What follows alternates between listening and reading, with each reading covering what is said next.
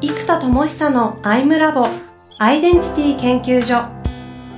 私は何者なのかそれは人類にとっての永遠のテーマ。15年の歳月をかけ開発された統合された究極の私と出会える技術アイミング。不確実性の時代を生きる次世代リーダーのためにアイデンティティの本質について語り尽くします。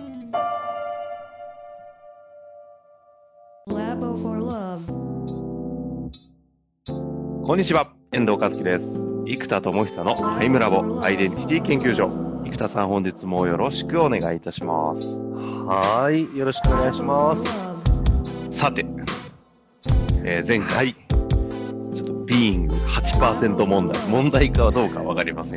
あの、現状認識としてね、いや暑いとかね、受けるとか最近言ってないなみたいな話があり、そうですね、爆笑メイドに生きるかと。そしてロールみたいなものはね、もうもはやオートメーション化しているはずなので手放すかみたいな話で終えておりますが、いかがでございましょうか？やっぱね、爆笑メールモードにこう入っていくのもそうなんですけど、ここまでの自分のやっぱエネルギーとかを考えると、あまあね、発明家こう地に潜ってなんか、地下をドリルでぐりぐり掘り下げて、究極のコア、なんか地球の中心のマグマみたいなところまでこう、ボーンと掘り下げた感じがあるんですよ。うんいや、だからそこはもう地中に潜るタイミングだったのでそうだと思っていて、で、なんかイノベーターで構想を描いて、そのマグマが火山で噴火するぞと。で、なんかこう、噴火するために山の設計図を描いたり、うん、その流れがどうやって大地を作っていくか、で、新たなワールドを作っていくかと。あのー、まあ、巻いてた天空島みたいなやつですよ。新たなランドですよね。世界観。うん、そのマグマが噴出してランドが出来上がっていくっていう構想までこうできてきていて、で、まあ、やっぱりあれでしょうね、こう、あの例の開発がヘビーだったというかね、失敗というか、まあ悲惨だったことがあったので、うん。やっぱあれがね、まあ事実大変だったのはもちろんそうなんですけど、うん。だからその程度のことがあったって気が下がらない人っていっぱいいるじゃないですか。うん、うん。ねえ、むしろ、あの、いや、ちょうど俺の馬力にはハンデとしてちょうどいいぜとか言って、ちょっと突っ走ってる人とかいるわけじゃないですか。うん、で、だから、まあ、ある種傲慢さとも言えるほどの圧倒的自信があったら、あまあ、俺天才なんでこのぐらいハンデないとちょっとあれなんで、とか言っててもいいわけじゃないですか。はいはいはい。っていう人だっているだろうし、まあ、いつも言うように、孫さんだったらそのぐらいのことはね、バーンと吹き飛ばすわけです。同じ、自分に入ったとしたらね。うんということはね、やっぱりね、なんだかんだ言って、結局のところ言い訳しちゃってるわけですよね。ほうほうだ気が上がらない要因が、まあ、外部要因になっちゃった。うん。うん。まあ、確かに状況として大変でしたけども、そう、でもやっぱり、だって結局そこで自分らしくないとかエネルギーが下がってる時間を過ごそうとも、ハイエネルギーで突き抜けようとも、うん、やるべきことは淡々とやるじゃないですか、結局のところ。うん。うん、し、やらなきゃいけないしね。ってなると、やっぱね、そういったことにやっぱ人間引っ張られるんだなと。うん、これはなんか誰しもね、自分の今、パフォーマンスに対して、ね、だいぶ大きい、ね、マイナスだったので、うん、そうですよね。年商分ぐらい来ると誰もが結構きついかなと。例えば、年収1000万の人が1000万のダメージってでかいじゃないですか。うん。で、年商10億の会社が10億のダメージって痛いじゃないですか。だから、僕も、まあ、約年商分ぐらいですよね。その、うん、数千万体ですけど、まあ、まあ1億に近い数千万くらいが、ダメージでポンとくると、それって粗利というか利益でひっくり返さなきゃいけないから、うん。ねえ、その、それこそね、純利20%だったら5年リカバリにかかっちゃうわけですよ、みたいな。だからやっぱりその、自分の1年分のアウトプットを会社であり、個人であり、そのぐらいがマイナスとしてドーンとくると、まあまあ結構きついっすよね、みたいな。うん。でも、孫さんとかは、そういう何兆みたいな、会社の何倍もの借金をして、ボーダフォンを買収したりするわけじゃないですか。いや、あれだって超、超危険な賭けっすよね。うん。で、やっぱそれやってる人たちだっているし、いや、その基準でお金がむっちゃ足んないわけじゃないですか。そう。だからそれ失敗なんかした日にはだってね、個人でどうしようもないというか、大きな組織体だってどうしようもないことになりかねないことをやっぱり突き抜けてる人たちがいて、なんかやっぱそういう基準からすればね、全く問題じゃないことに心をとらわれ、意識をとらわれ、結局ハイパワー出ませんみたいな風になっちゃったわけですよ。うん。やっぱこの経験は良かったですね。やっぱり今までで一番マイナス大きいのを食らった感じがあったので、うん。だから順風満帆すぎたら分からなかったことがあったなと思ってます。うん。ただ、やっぱりそこにあまりに意識が引っ張られてビーイングが落ちる。で、逆に言うと、ビーイングが落ちてでもできることはある種、馬力が高いロールがあるっていうことでもあるわけですよ。普通気落ちしちゃったら何もできないってなりかねないですけど、気落ちしててもパフォーマンスが出る領域っていうのは、よっぽど強みなので、うん。うん、そう。だからそれはガソリンが満タンじゃないのにちゃんと馬力発揮したっていう意味では、やっぱ発明家とかイノベーターとか、あとブースターはやっぱりちゃんとパフォーマンス出ましたよねと。ただ全然マックスじゃないから、っていう感じですかね。ほうほうほなので、まあ、やっぱり意識って引っ張られるなぁと。う。うん。改めてね。そう。うん。囚われないようにとか。うん。うん、難しいですね、これはね。あの、理屈とか、要は、一番簡単なのは挑戦しないことなんですよ。つまり、自分の範囲で、いや、僕だってその、なんか事業規模をね、あの、5000万ぐらいにして、それ全部粗利にして仕事やってれば、もう全然なんかもうあり方です、ビーングですとか言ってられるわけですよ。あ挑戦しなければ。あ。うん。だってもう個人としては十分な収益性は作れますから、だけどやっぱそこで本当にね人類が進化する AI を作ると自分の何倍もの、うん予算も必要だし、あの、チャレンジも必要な領域っていうのにガンガン挑戦した時の、ある種もうね、倒産するかどうかのスレスレのところをこう、ずっと突き進むじゃないですか。うん。うん。という状態で本当にビーイングに、の最高に持っていくってやっぱすっごい難しいんですよね。うん。だからやっぱ実践者じゃなくなれば、挑戦者じゃなくなれば楽かもしれないですね。あ僕はイノベーターじゃなかったら楽かもわかんないです。つまり発明家とブースターだけだったら、コンテンツを発明し、アプリ開発は他の会社と組むじゃないですか。で、こっちはコンテンツ出すので、そっちは開発お願いします。開発予算そっちで持ってください。で、レベニューシェアで半々に利益をしましょうねとか、できるわけですよ。うんうん。そうこっちは持ち出しがないのでリスクが低いし、向こうはコンテンツを作れないのでゼロから。でもそれはコラボレーションできるのでやりやすいですよと。だし、ブースターとして講師業とセッションだけだったら、まあ、これはもう長年培ってきてるので、まあまあ、ほぼ確実にできる領域なわけですよ。うん。なので、ただそれで社会がイノベーションするかというとそうじゃないなと思っちゃううん。ので、イノベーターがなければ、多分、ビーイングもマックスで生きられてる気もしますね。はあ。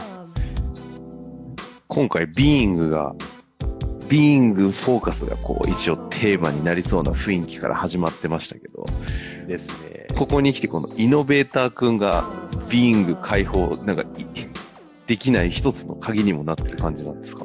あのね、できないというか、相対的に必要な量が変わるってことなんですよ。つまり8%みたいに言ったのも、絶対値が1000の8%なのか、10の8%なのか、10万の8%なのかで違うじゃないですか。うんうんやっぱりこう、イノベーターとして作ろうとすると、挑戦も必要ですし、大きな社会構造のインパクトになるので、巨大なエネルギーが自分の中にも必要ですし、いや小さくまとまらないほどのエネルギーだし、挑戦によってきついじゃないですか、やっぱり。うん。うん。で、えーまあシンプルに言うとやっぱ経済的余裕が全くない状態で、スレッスレのところを毎月毎月やることになってるので、まあここ何年もですよね。なので、それは本当に大変なんですよね。でやっぱ大変だとビーイングって下がりやすいじゃないですか、当たり前ですけど。うん。うん。いや、それが大変とか苦痛とか苦悩とか、どこまで加減、マイナスの加減でも、私が私であり続けられるかみたいなのが力じゃないですか。はいはいはねだから僕の場合やっぱり1年分の売り上げのマイナスがバーンと被った時の、要はバーベルを支えられないわけで、まあ支えられなかった、支えたわけですよ、ギリギリ。潰れなかった。こう、ものすごい重いバーベルをなんとか支えきって、まあそこでやっぱ筋力が増えますよね、それはね。うん。うん。ただやっぱその時でも、なんつうのか、笑顔で支えられるかみたいなのあるじゃないですか。いや、結構重いっすねとか言いながら、重いっすじゃねえよって周りが突っ込むぐらいの感じ。で、これがやっぱちょっと悲壮感漂って、うわ、重っみたいな感じに、やっぱ結構ね、なってる時は多かった、多かったっていうか、なってますよね。うん。でまあ、その中では、まあ、こうやってアイムラボとかもね、ずっとやってて、まあ、その中でも、そこまでなんか、劇的に気落ちしたりとか、全く動けませんには一回もなんなかったので、うん。あの、なんとかはしてきましたけど、やっぱそこに囚われちゃう。まあもちろんね、バーベル持ってて重い時はやっぱそこに意識がいくのは当たり前なんですけど、なんていうのかな。やっぱ過去がどうだったかに囚われちゃうから、もっと未来志向がいいのかもしれないし、うん。今この瞬間のこのバーベルを持ってる、持ててることへ自負心を高めるとか、うんね、昨日の自分より今日はちょっとだけビーンが上がったぞと。1日1%向上したら100日後ではね、0だった人でも100%になるじゃないですか。うんっていうことは、1日1%だけ解放できればいいって思えば、過去がどうじゃなくて、今から毎日積み上げればいいだけですよ。なので、やっぱりね、こう、スポーツでもそうですけど、ね、こう、対戦相手は自分なわけですよ。うん。あの、羽生選手とかが言うと超かっこいい言葉ですけど、この前のあれ、見ました試合とか。あ見てないですね。う結わ果だけ。もう結果とか異常じゃないですか。もうだって、世界トップの人たちの集まってる大会で、ね、2位とスコアが1.5倍ぐらい違うじゃないですか。うんうん。もうなんかぶっちぎりしかもね、彼のあの、ひょうひょうとした感じというか。なん、か、ねえ、なんか、前インタビュー見て、いやーちょっと僕あんまりご飯食べるの好きじゃなくって、とか言ってるわけですよ。ねえ、なんかあのひょうひょうとしたキャラクターの、彼がね、もう勝負してるのは自分なんで、みたいな言葉言ったら超かっこいいですけど、うんうん。まあでもやっぱそういうことだと思うんですよね。本当に一流のことやってる人って。うん。で、やっぱり自分もそうだし、皆さんもそうだと思うんですけど、やっぱり内なる自己との、ある種、ね、戦いじゃないですけど、昨日より1%向上させる、うんってことひたすらやればいいだけなので、まあ1%足し算でもいいですけど、掛け算でもいいですよね。うん。なんか掛け算でね、1日1%向上させると、毎日101%じゃないですか。うん。その複利計算でいくうん。うん。と。で、毎日1%下がると99%複利計算するじゃないですか。うん。これを1年間やった時の差が、むちゃくちゃすごい差になるんですよ。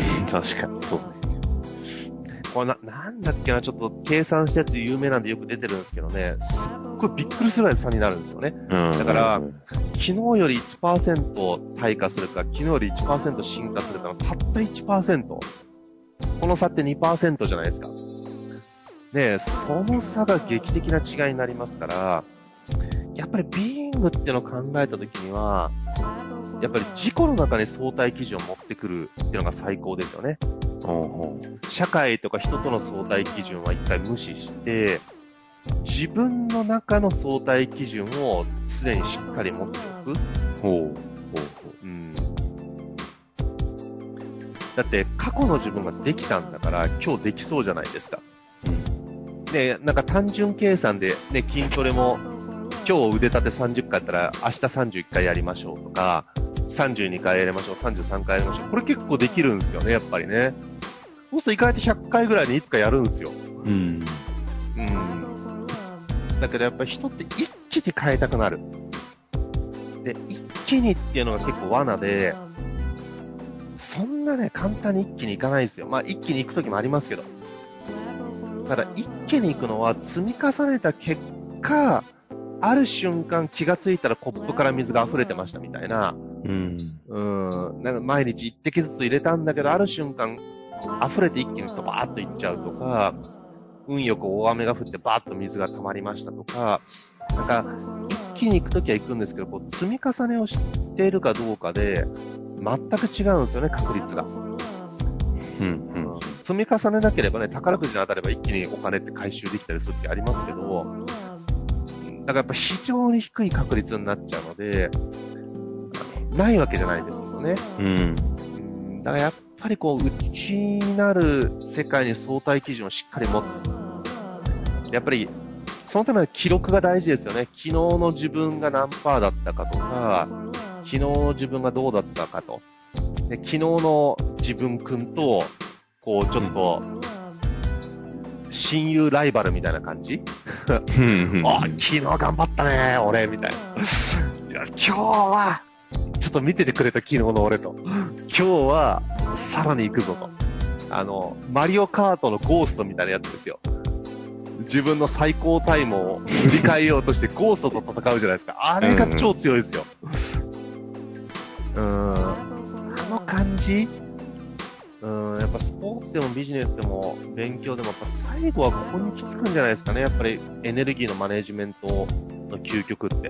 ほう。このビーイングのマネジメントの話で、内なる自分に相対記録を持つ。うん。うん。福利ね、積み重ねる。内なる自分に相対記録を持つ。そうん。なんか近づいてきましたよ。で、やっぱりもうなんだかんだ言って、これはなんかもう、僕20代で研修やってた時の、あの、当たり前のことに戻りますけど、やっぱ習慣なんですよね。習慣が自己を作る。もう徹底したやっぱ習慣なんですよね。だから若い時やっぱ習慣管理の仕組みとか、それこそ自分でそういう手帳を作ったりとか、で、あとそれこそフランクリン・コビーのコビー手帳の本とかに僕2冊ぐらいコラム執筆してますから、しかも大学生の時に1冊へぐらい、やっぱ時間管理とか習慣管理を徹底してたんですよ。え、あ、そうなんですね。もうすっごいやってたんですよ。だからタイムマネジメントの研修とか昔はね、やってましたけど、やっぱ最近その時間意識とか習慣管理意識が20代の時の自分に比べれば圧倒的にやってないですよね。へえ。だから発明家って時間軸、ある種無視して、究極のインパクトのためだったら、2、3年の遅れでも人類が進化するんだったら早いじゃないですか。うん、うん。みたいな発想があるんですよ。なるほど。うん、うん。うん。だってライト兄弟があそこで飛行機発明しなかったら、もしかしてね、50年遅れた可能性だってあるわけですよ。みたいなことってあって、だからね、やっぱちょっとね、時間軸が発明家もイノベーターもでかい絵とか人類とか考えてるんで、時間軸が大きすぎちゃって、でなんかスケールがでかい分、そのスケールで見たら1年も2年もあんま変わんないみたいな感じが出ちゃってるのかもわかんないですね。ああ。うん、うん。というあたりまで来ましたけど。うん。ど、どうですか？ちょっとこのあたりから一旦ちょっと振り返って。そうですね、もう一回結論に持っていくと、やっぱりビーイングを究極までマネジメントするためには、えー内的な相対基準を持つことが大事です。うん、そのためにやっぱり習慣管理が大事で、で、徹底した習慣を昨日の自分とやっぱり比較していくっていう、やっぱ内なる相対性、競争って強い気がするんですね。闇雲な社会との競争、人との競争やるから、他人の土俵で勝勝負しちゃうじゃないですか。うん、うん。やっぱ自分の土俵なので、自分しか競争相手があるしいないわけですよ。で競争しなくてもいいんですけど、やっぱ競争のメリットって集中するとか楽しくなるとか本気出すとかってあるわけですよ。はい、はい。だからそれはやっぱり内側にしっかり作ること。でそのためやっぱ習慣管理、記録、数値化、グラフ化。やっぱこのあたりが鍵ですかね。はあ。なかなか具体的なは話になってきましたね。うーん。はい。習ということで数値化、記録がね。はい。というわけで。まとめこのぐらいですかね。すいませんね、まとめていただいてしまいまして。いえいえ、ありがとうございます。まあ、というわけで、ちょっと次回、このあたりからより具体的に、ただテーマは、ビングの解放ですもんね。そうですね。うん。というところを軸にちょっとやっていきたいと思いますので、今日のあたりはこのあたりで終わりたいと思います。ありがとうございました。はい。はい、ありがとうございます。